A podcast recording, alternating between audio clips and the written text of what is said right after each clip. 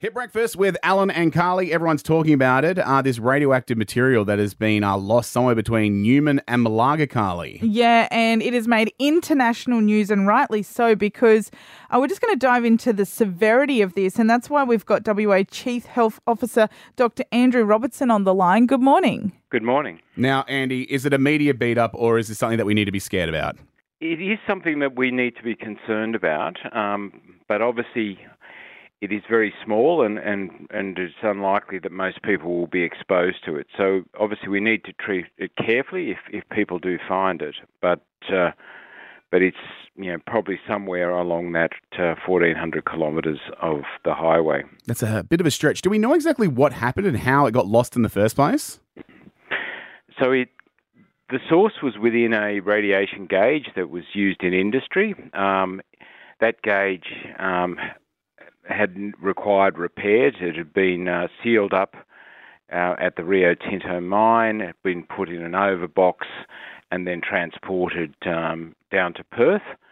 Um, du- somewhere during the transit, um, one of the bolts had come unloose, and the the gauge itself had um, become had come come apart, Mm. and the source and um, and a number of screws had fallen out through that hole onto the tray of the truck, and then from there probably bounced onto the road Jeez. um, or, or the side of the road. So now that this thing is out there, and obviously the members of the public are being warned against it, let's talk about what the actual ramifications are if someone does come across this. So obviously, our, our advice is if you see it or you see something that looks like that, then you know really stay at least five metres away from it and and notify the appropriate authorities. You know, in this case, one three DFES. Um, you know, we, we are strongly encouraging people not to pick it up, not to handle it. Certainly don't put it in your pocket or leave it in your car because it, it, it can form quite a, a risk you over a period of time. Like we're talking like cancer kind of risk? Um, it depends where you where where the source is, um, but it could be cancer uh, if if you got enough of a dose. You know, in mind you, that is a, a longer term risk. Um, if you had it, for example, in a pocket, um, uh, you know, it, you could get uh, redness and, and burns of the skin. Oh. So. So you know, we, we that's why we're strongly encouraging people not to put it anywhere near their, themselves. So no Um, no wannabe superheroes go out there and try and find it to turn into like the Hulk or something then, right? Uh, definitely not. All right, no. good. All right. now, obviously, this has been taken very seriously, and there is currently a search underway.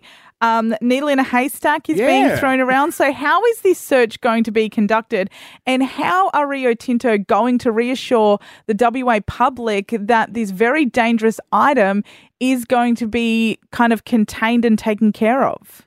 So the, the one advantage we do have with this source is that we won't be looking for it visually.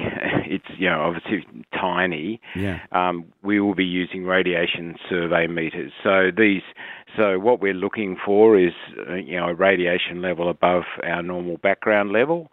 Um, so there is very specialised equipment that will be you know, mounted on various vehicles, and and we will search the road using that equipment. And that equipment is designed to pick up. Um, you know, a signal um, 20 to 30 metres off the road. So it is, uh, it's quite specialised equipment, and that that is how we are looking to to find this source. Um, obviously, it's you know it's not practical to try and search for it, you know, um, using people looking for it. Yeah, I was going to say that'd be. I'd, I'd, argue impossible. Yep, yeah. You know, I'm going to put it out there. I think it'd be impossible.